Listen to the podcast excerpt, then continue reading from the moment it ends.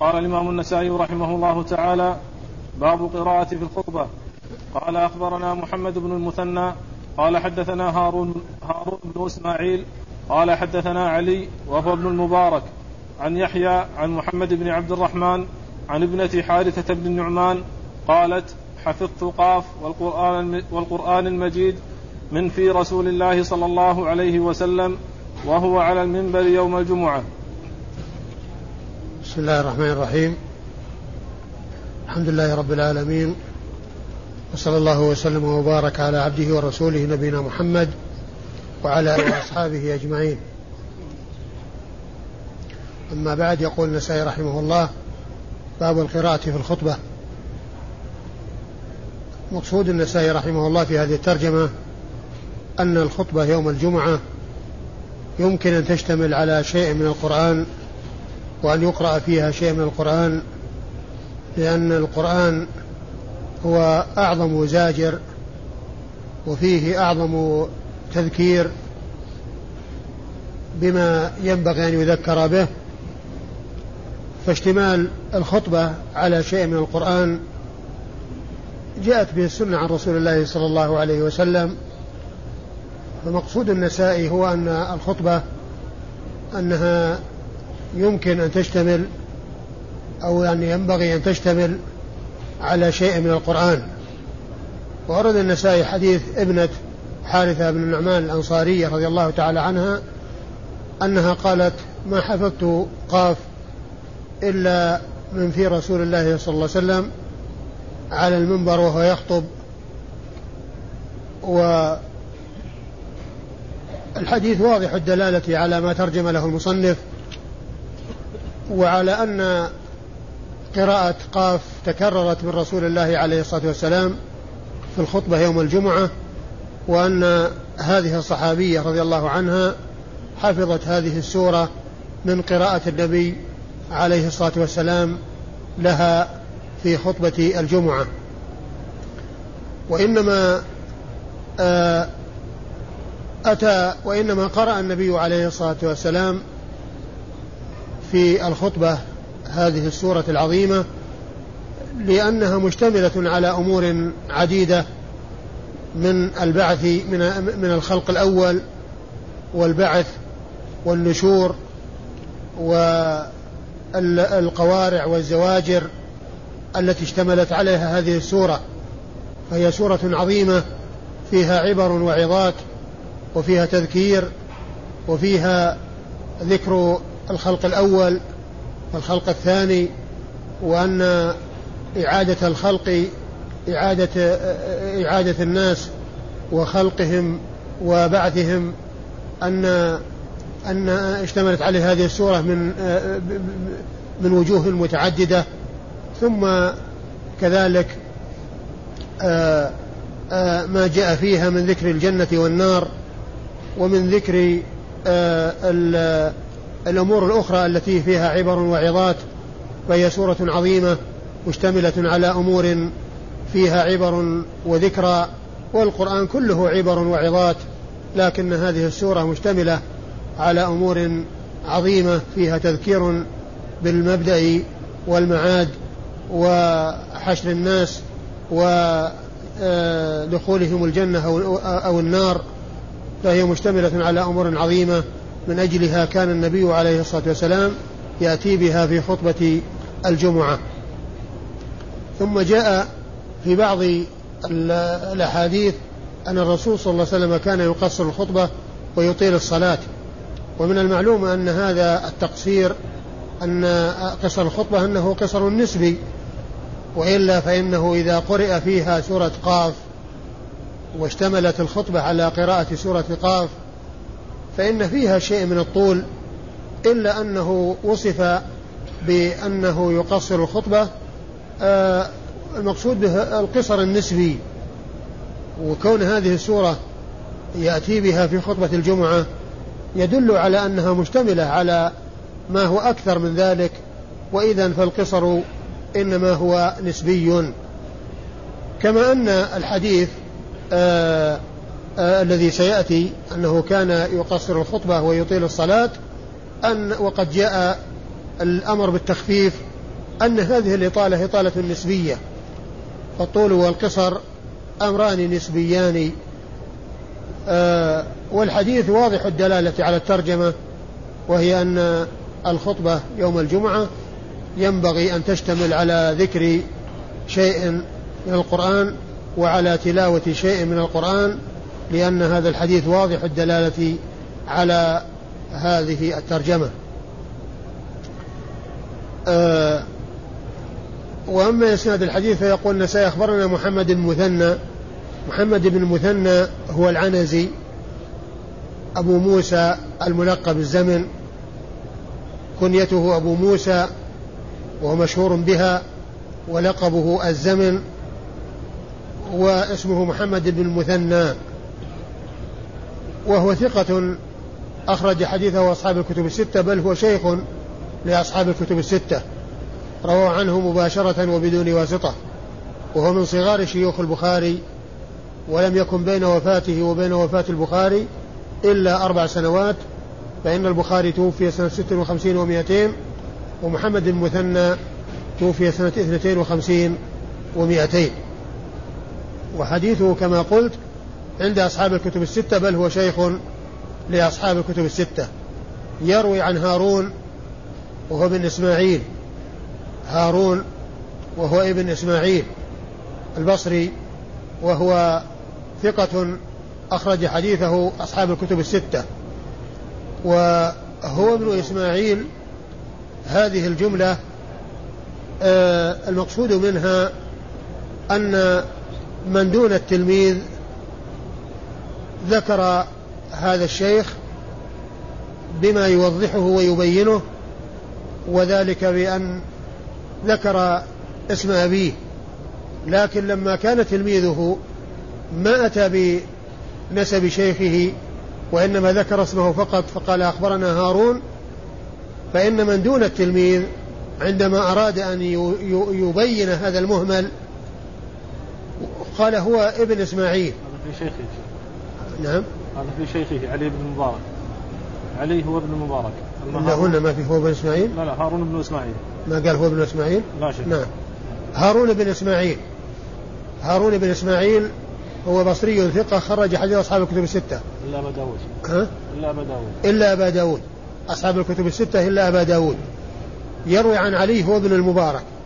وكلمة هو ابن المبارك هي التي آه زادها من دون هارون بن إسماعيل لأن هارون بن إسماعيل لا يحتاج إلى أن يقول هو ابن المبارك وإنما يقول علي بن المبارك بدون أن يقول هو وإنما الذي يحتاج إلى أن يقول هو هو من دون التلميذ لأن التلميذ اقتصر على علي ومن دون التلميذ أراد أن يوضح من هو هذا المهمل فأتى بكلمة هو الدالة على أن هذه الإضافة هي من من دون التلميذ وليست من التلميذ.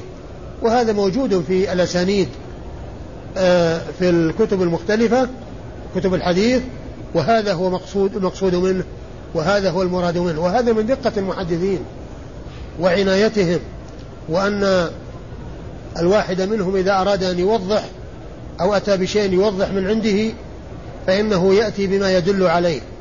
لأنه لو لم يأتي بكلمة هو لا علم أو لفهم أن الذي قال آه علي بن مبارك مثلا هو تلميذه مع أن تلميذه ما قال في هذا الإسناد علي بن مبارك وإنما قال علي فقط. فمن دون علي فمن دون هارون بن إسماعيل هو الذي أتى بهذه الإضافة وأتى بكلمة هو الدالة على أن الإضافة ليست من التلميذ وإنما هي من من دونه. ومثلها عبارة أخرى يؤتى بها وهي يعني يعني ابن فلان. يعني بدل يعني هو ابن فلان يقال يعني ابن فلان. هذه أيضا تأتي آه عبارة أخرى يؤتى بها للتمييز لتمييز المهمل آه حيث يميزه من دون التلميذ. وعلي بن المبارك هذا ثقة أخرج حديثه أصحاب الكتب الستة؟ نعم. أخرج حديثه أصحاب الكتب الستة. يروي عن يحيى ويحيى هو ابن أبي كثير الإمامي ثقة ثبت يرسل ويدلس وحديثه عند أصحاب الكتب الستة. أيوة. عن محمد بن عبد الرحمن. عن محمد بن عبد الرحمن بن سعد بن زرارة الأنصاري وهو ثقة خرج حديثه من؟ أصحاب الكتب الستة. خرج حديثه أصحاب الكتب الستة وهو ثقة خرج حديثه أصحاب الكتب الستة. عن ابنة حارثة ابن النعمان الأنصارية وقيل هي أم هشام و وهي صحابية مشهورة. أخرج حديثها مسلم وأبو داود والنسائي وابن ماجه. أخرج حديثها مسلم وأبو داود والنسائي وابن ماجه. قال رحمه الله تعالى باب الإشارة في الخطبة. قال أخبرنا محمود بن غيلان قال حدثنا وكيع قال حدثنا سفيان عن حسين أن بشر بن مروان رفع يديه يوم الجمعة على المنبر فسبه عمارة بن رويبة, الثق... بن رويبة الثقفي وقال ما زاد رسول الله صلى الله عليه وسلم على هذا. وأشار بإصبعه السبابة. ثم أورد النسائي هذه الترجمة وهي الإشارة في الخطبة. يعني الإشارة بالإصبع بالسبابة إلى التوحيد. يعني عندما يقول أشهد أن لا إله إلا الله يحرك إصبعه هكذا يعني يشير بها إلى التوحيد. ف آه، النسائي رحمه الله أورد حديث آه، عمارة بن رويبة الثقفي رضي الله تعالى عنه أن وهو آه، يقول حسين ابن عبد الرحمن أن بشر بن مروان وهو أحد الأمراء كان يخطب على المنبر يوم الجمعة فكان يرفع يديه في الدعاء يرفع يديه في الدعاء.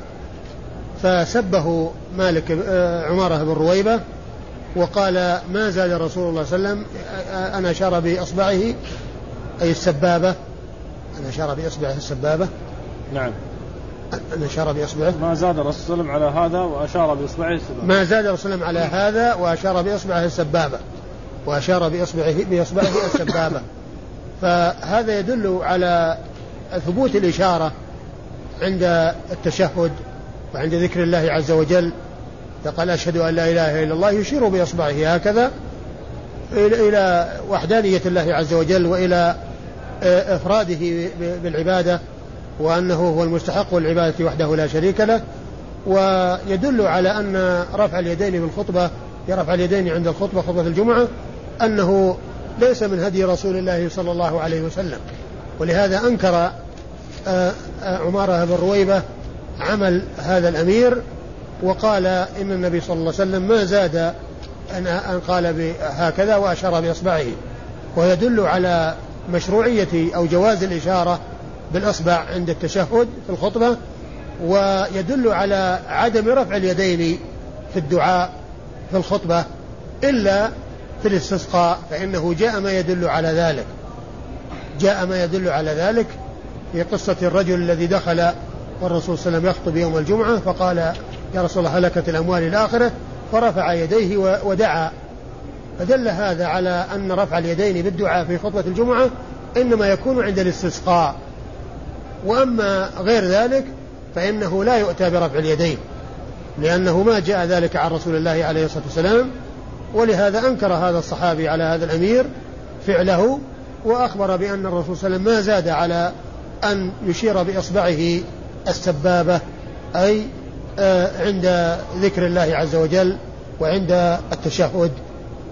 ففيه الدلالة على ما ترجم له هو الإشارة في الخطبة يعني بالإصبع عند أشهد أن لا إله إلا الله. آه وأما إسناد الحديث فيقول النسائي أخبرنا. محمود بن غيلان. أخبرنا محمود بن غيلان المروزي وهو ثقة أخرج حديثه وأصحاب الكتب الستة إلا أبا داود. أخرج حديثه وأصحاب الكتب الستة إلا أبا داود. عن عن وكيع عن وكيع ابن الجراح الرؤاسي الكوفي وهو ثقة أخرج حديثه وأصحاب الكتب الستة. عن سفيان وسفيان هنا غير منسوب. سفيان غير منسوب وهو يحتمل الثوري ويحتمل ابن عيينة. ولكن المراد به الثوري وليس ابن عيينة لأن وكيع معروف, معروف بالرواية عن الثوري مكثر من الرواية عن الثوري ومقل من الرواية عن ابن عيينة. فإذا أهمل آه الشيخ آه إذا أهمل شيخه فإنه يحمل على من له آه به كثرة اتصال وذلك أنه آه من أهل بلده أي وكيع بن الجراح كوفي وسفيان بن عيينة كوفي وهو كثير الاتصال به وكثير الأخذ عنه. ولهذا قال الحافظ بن حجر في فتح الباري إذا جاء وكيع عن سفيان فالمراد به الثوري لأنه معروف بالإكثار من الرواية عن سفيان ومقل من روايته عن عن سفيان بن عيينة. وهذا مما يعرف به المهمل مما يعرف به المهمل ويميز المهمل بأن يحمل على من له به كثرة اتصال ومن له خصوصية يعني بشيخه آه، آه، من حيث آه، كونه من بلده أو كونه كثير الحديث عنه. وسفيان الثوري هو سفيان بن سعيد بن مسروق الثوري الكوفي إمام محدث فقيه وثقة حجة ثبت. وحديثه وقد وصف بأنه أمير المؤمنين في الحديث. وهي من أعلى صيغ التعديل وأرفعها. وهو محدث فقيه وإمام مشهور وحديثه عند أصحاب الكتب الستة. عن الحصين عن حسين بن عبد الرحمن الكوفي وهو ثقة أخرج حديثه أصحاب الكتب الستة. عن مالك عن عمارة بن رويبة وهو صاحب رسول الله صلى الله عليه وسلم وحديثه أخرجه مسلم وأبو داود والترمذي والنسائي. وأما بشر بن مروان فهذا ليس من رواة الحديث ليس من رجال الإسناد وإنما هو سبب إيراد الحديث. كان هو سبب إيراد الحديث والمناسبة التي روي فيها الحديث كونه يخطب ويرفع يديه وهو أمير آه، من الأمراء وقد أنكر فعله هذا عمارة بن رويبة صاحب رسول الله صلى الله عليه وسلم وأخبر بأنه ما زاد رسول الله عليه الصلاة والسلام عن أن يشير بإصبعه فهو ليس من رجال الإسناد وإنما ذكر آه يعني آه بمناسبة خطبته وكون ما عمارة بن رويبة رضي الله عنه أنكر صنيعه هذا وأشار إلى ما هو معلوم ومعروف عن رسول الله صلى الله عليه وسلم من الإشارة وليس رفع اليدين. نعم. وقال رحمه الله تعالى باب نزول الإمام عن المنبر قبل فراغه من الخطبة وقطعه كلام وقطعه كلامه ورجوعه إليه يوم الجمعة. قال أخبرنا محمد بن عبد العزيز قال حدثنا الفضل بن موسى عن حسين بن واقد عن عبد الله بن بريدة عن أبيه قال كان النبي صلى الله عليه وسلم يخطب فجاء الحسن والحسين رضي الله عنهما وعليهما قميصان أحمران يعثران فيهما.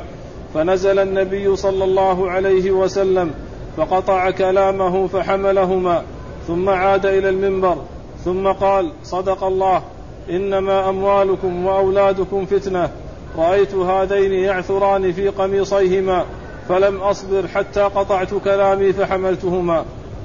ثم أورد النسائي آه هذه الترجمة وهي آه قطع باب نزول الإمام عن المنبر. باب نزول الإمام عن المنبر وقطعه كلامه كلامه ثم رجوعه إليه.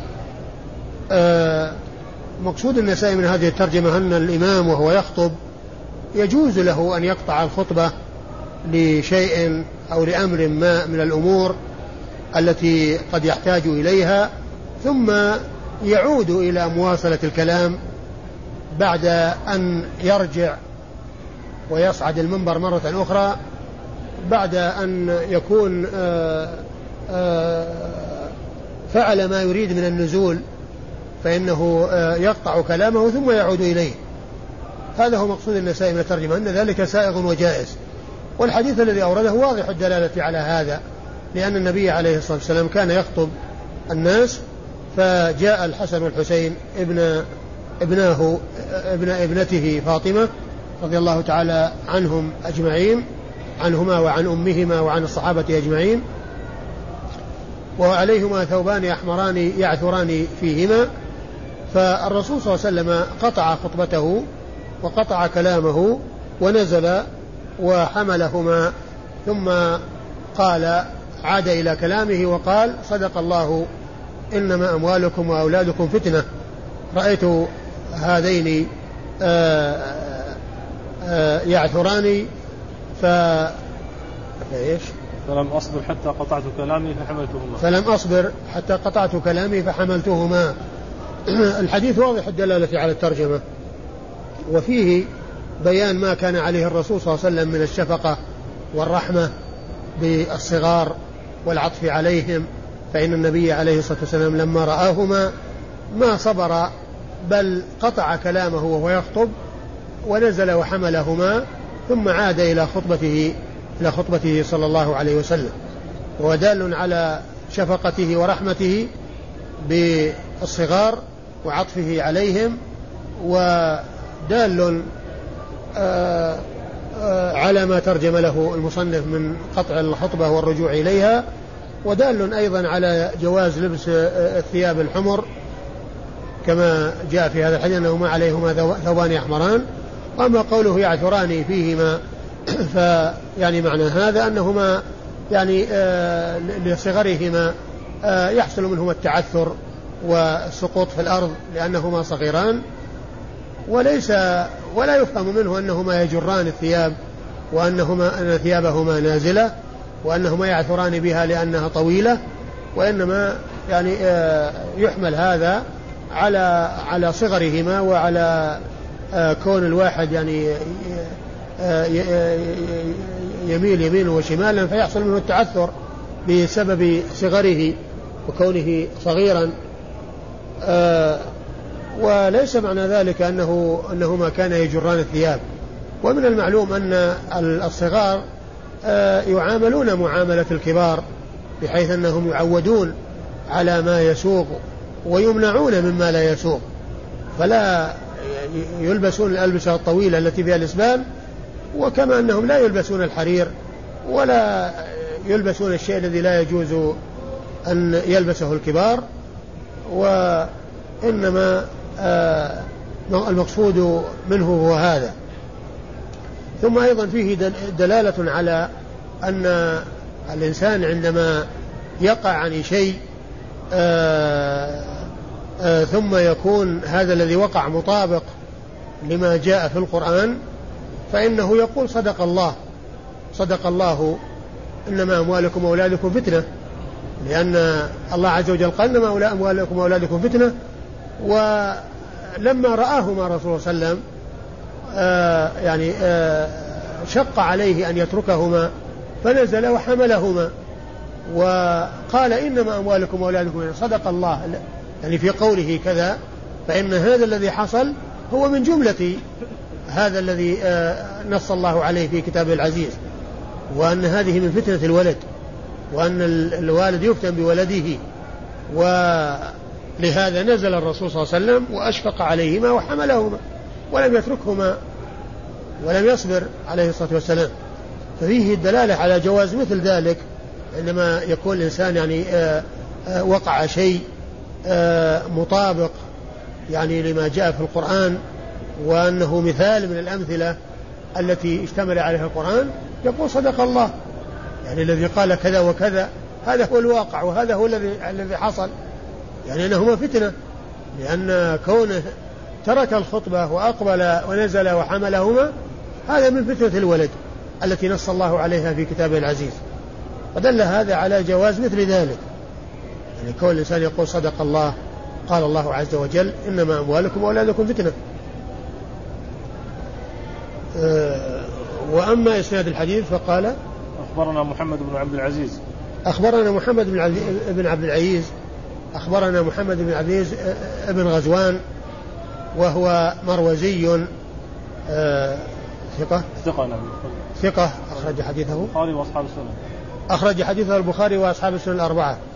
محمد بن علي محمد بن عبد العزيز بن غزوان المروزي وأبوه يقال له أبو رزمة واسمه آه، غزوان وقد ذكره النسائي آه، مرة منسوبا إلى أبيه فقط وفي الإسناد الذي بعد هذا ذكره منسوبا إلى جده فقال محمد بن عبد العزيز بن غزوان وهو ثقة أخرج حديثه البخاري وأصحاب السنن الأربعة. يعني ما خرج له مسلم. أيوة. عن الفضل بن موسى. أخبرنا الفضل بن موسى وهو ثقة أخرج حديثه أصحاب الكتب الستة وهو مروزي أيضا. أيوة. عن حسين بن واقد. عن الحسين بن واقد وهو بصري نزل مرو وهو ثقة أخرج حديثه البخاري تعليقا ومسلم وأصحاب السنن الأربعة. فهو أيضا يقال له مروزي. أيوة. عن عبد الله بن بريدة. عبد الله بن بريدة بن الحصيب. وهو مروزي وقاضي لمرو و وهو ثقة خرج حديثه أصحاب الكتب الستة. عن بريدة بن الحصيب عن أبيه بريدة بن الحصيب الأسلمي صاحب رسول الله صلى الله عليه وسلم وحديثه عند أصحاب الكتب الستة. وأربعة من رجال هذا الإسناد من مرو نسبتهم آه، المروزي محمد بن عبد العزيز والفضل بن موسى وحسين بن واقد وعبد الله بن بريدة. هؤلاء مروزيون. فهو أكثر إسناده مروزي مروزيون. إلا الصحابي الذي هو بريدة بن حصيب رضي الله تعالى عنه. صدق الله العظيم. صدق الله العظيم. العظيم. وصف لله عز وجل. إذا قال صدق الله العظيم أو صدق الله الكريم أو صدق الله الجليل أو ما إلى ذلك ما في بأس لأن هو الكلام على صدق الله. يعني آه كون الإنسان يقولها بمناسبة يعني وقوع شيء يعني يعتبر مثال من الأمثلة التي تندرج تحت الآية والتي يظهر فيها يعني آه ما جاء في القرآن واضحا جليا في المشاهد المعاين. وهو كون الإنسان يفتتن في أولاده فيحرص عليهم ويشفق عليهم إلى حد أنه صلى الله عليه وسلم ترك الخطبة ونزل وحملهما. فإذا أضيف إليه العظيم قال صدق الله العظيم أو ما إلى ذلك ما في بس. يعني في لكن ليس هذا ليس هذا من قبيل ما اعتاده كثير من القراء. عندما يخلص من القرآن أو يقرأ شيء من القرآن يقول صدق الله العظيم. إن هذا ما في شيء يدل على على ملازمته وعلى وعلى آه ثبوته وإنما هذا الذي نحن فيه شيء آخر غير آه الكلام الذي يعني اعتاده آه, كثير من القراء وهي أنهم يختمون قراءتهم بصدق الله العظيم. ثم قال رحمه الله تعالى باب ما يستحب من تقصير الخطبة. قال أخبرنا محمد بن عبد العزيز بن غزوان. قال أخبرنا الفضل بن موسى عن الحسين بن واقد.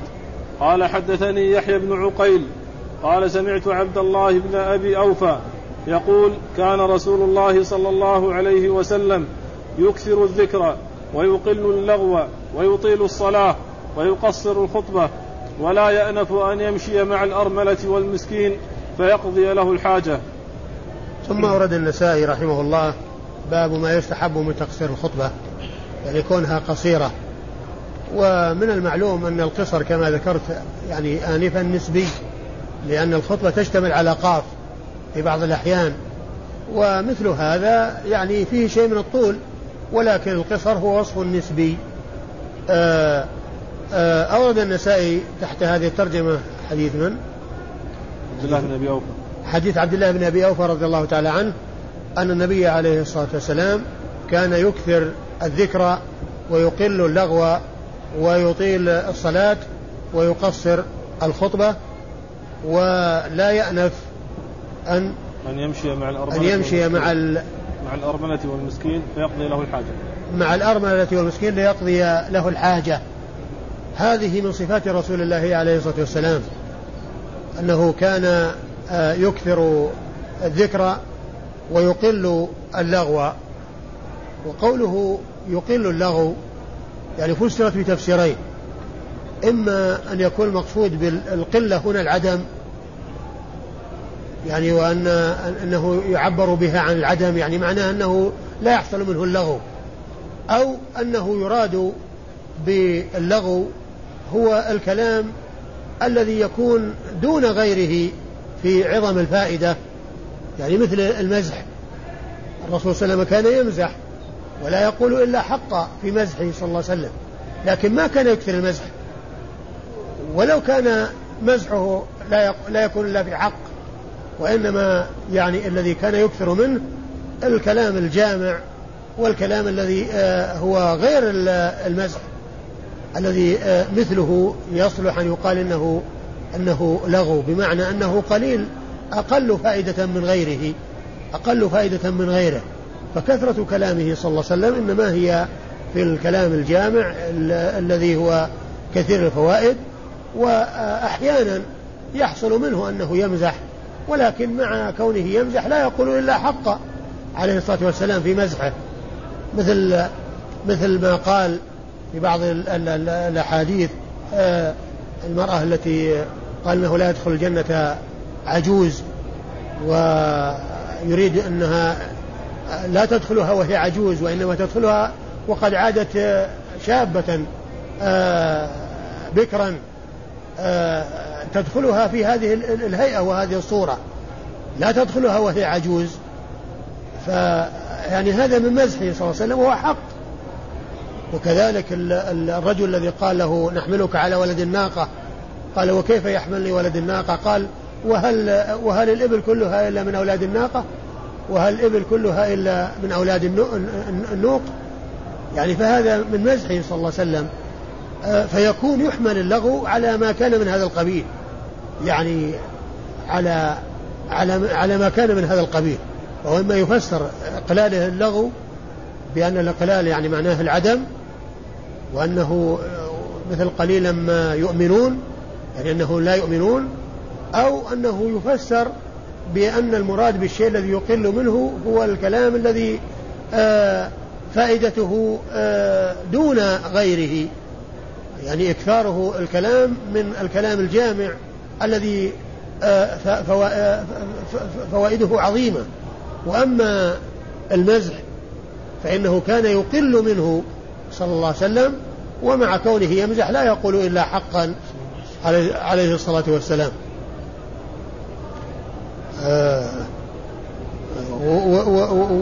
ويطيل الصلاة ويقصر الخطبة وهذا هو محل الشاهد. يقصر الخطبة. ولا يأنف أن يمشي مع الأرملة والمسكين ليقضي حاله الحاجة. يعني وهذا من تواضعه صلى الله عليه وسلم وقربه من الناس وشفقته عليهم وقربه منهم صلى الله عليه وسلم فهذه من صفاته وشمائله أنه كان آه، قريبا من الناس وكان رفيقا رحيما لا يأنف أن يمشي مع الأرملة والمسكين ليقضي له الحاجة صلوات الله وسلامه وبركاته عليه. فهذه من صفاته ومحل الشاهد من الحديث هو قوله ويقصر الخطبة ويقصر الخطبة. وأما إسناد الحديث فيقول النسائي أخبرنا محمد بن عبد العزيز بن غزوان. أخبرنا محمد بن عبد العزيز بن غزوان وهو الذي مر ذكره عن الفضل بن موسى وقد مر ذكره عن الحسين بن واقد وقد مر ذكره وكل وهم مروزيون هؤلاء الثلاثة يروي عن يحيى بن عقيل. عن يحيى بن عقيل وهو صدوق أخرجه البخاري في الأدب المفرد و ومسلم وأبو داود والنسائي وابن ماجه. ومسلم وأبو داود والنسائي وابن ماجه. وعقيل هو بالتصغير. أيوه.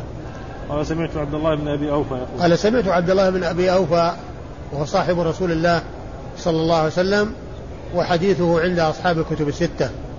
والله تعالى أعلم وصلى الله وسلم وبارك على عبده ورسوله نبينا محمد وعلى آله وأصحابه أجمعين.